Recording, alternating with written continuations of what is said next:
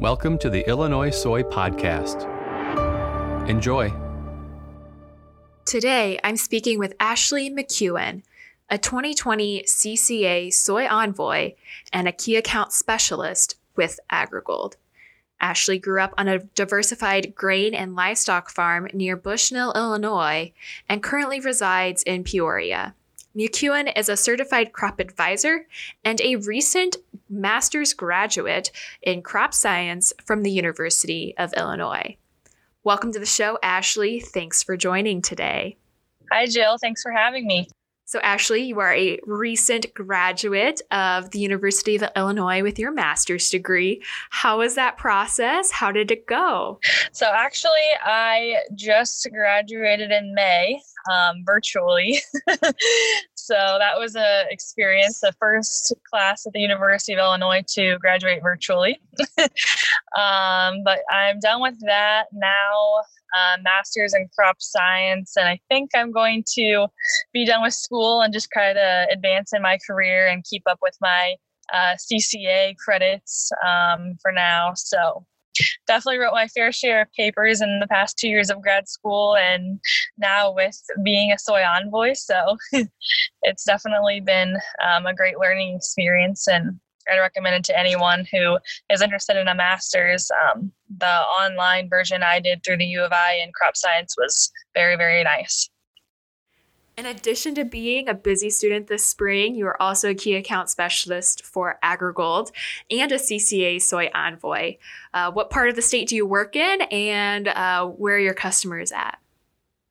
So right now I cover Peoria, Illinois area. So Peoria, Tazewell, and Woodford County. Um, deal with about 40 customers in those areas right now. And then I also I grew up um, by Macomb in a small town called Bushnell. If you're familiar with Western Illinois University. Um, and so I sell to family and friends in McDonough and Fulton County as well um, it's been very fun uh, getting to know a lot of great people in the area and building a new greater customer base um, getting to see how every farmer does things around in his own way is is a great learning experience and um, you can see how many different methods on a farm can work um, and then I guess just new technologies, whether it's digital ag, I use those a lot with my customers. Um, it's a great tool and it's here to stay. Things are going to keep building on that. Um, it helps farmers make faster decisions, and I love being able to navigate that for my customers. And then just seeing how hybrids and varieties have advanced um, not only yield, but just disease tolerance um, in the past five years, let alone. So it's been a great experience, and um, I look forward to being here for a while. I know that one of the things that you're surely dealing with with your customers is replanting soybeans and, and planting in general. So that's what we're really going to dive into here on the podcast today and talk about replanting soybeans, considerations for that. But first, how is the 2020 planting season progressing so far? And um, is there any replant going on in your area? Yes, um, there is lots of replant going on in this, mostly Woodford and Tazewell County, not as much in Peoria County for me. But um, as far as the weather this year, um, April through the first half of May was extremely colder than normal. And so soybeans were in the ground for three weeks or greater and weren't emerging because we just didn't get the heat units. And so it was a really remarkable how well soybeans actually came up for being in the ground that long and the seed treatment um, still remaining on the seed. I know they say usually two to three weeks and then that's over with. But um, for the most part, I've had a lot of corn replant, not as much with soybeans. Um, now like toward the middle of may it started to heat up very quickly and we got lots of thunderstorms and heavy rains and the ground turned to concrete. Um, so most for the most part my customers are just spotting in soybeans some cornfields that were planted right before those heavy rains um, didn't emerge and so we're replanting whole fields and that definitely adds up the replant units for sure. But as far as beans go most of my customers are just spotting in. Um, luckily i guess with the heat units not getting there in early April and May, those soybeans weren't out of the ground when we had that 29 degree weekend on Mother's Day. And so the cotyledon wasn't up and they weren't impacted by the frost um, as bad. So that cold weather was a blessing and a curse all at the same time. Uh, latest stats from the USDA uh, showed on the last crop progress report that about 74% of soybeans in Illinois have been planted. So, if there are any beans out there that still need to go in the ground across the state, uh, what are your recommendations for those producers? Definitely. Um, as we get into the later part of June, we're going to want to up the population on the soybeans from anywhere to 150 to 175,000. Um, and if we are going to have, I mean, that was going to help number one with more canopy.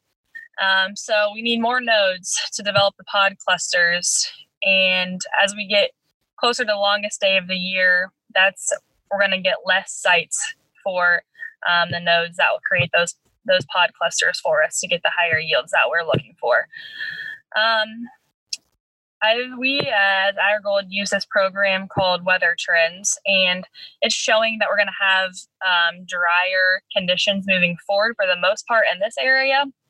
So we're going to definitely experience some drier conditions, and those higher populations will help with the soybeans emergence.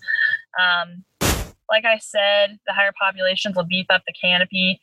If there is thinner canopies out there, my recommendation is to spray early and add residuals. Um, know your label restrictions for potential carryover issues in the 2021 crop spring this late. And then my last piece of advice is as we get later into the season, um, it's important to not shorten your relative maturities on the soybeans, um, keep them the same because uh, soybeans are photoreceptive and they will make up for that lost time on the ILSoy Advisor platform, we're, we're always talking about scouting your fields and looking at your soybean plants to better understand where your crop is at and the progress that it's making throughout the season. So, what do you recommend for any CCAs or farmers who are um, doing that this season? My biggest piece of advice is um, just have fun and enjoy it. Even when it's hot outside, it's still amazing to me that a little seed can do so much. Um, I've always been amazed by that. It's kind of why I love my job. Um, but number one is don't just drive by the field in your truck. Just get out there and get in the field, get a shovel, spade, dig up the plants. Look at the roots, count the nitrogen fixation nodules. Um, red are the active ones, and also observe for the presence of soybean uh, cyst eggs.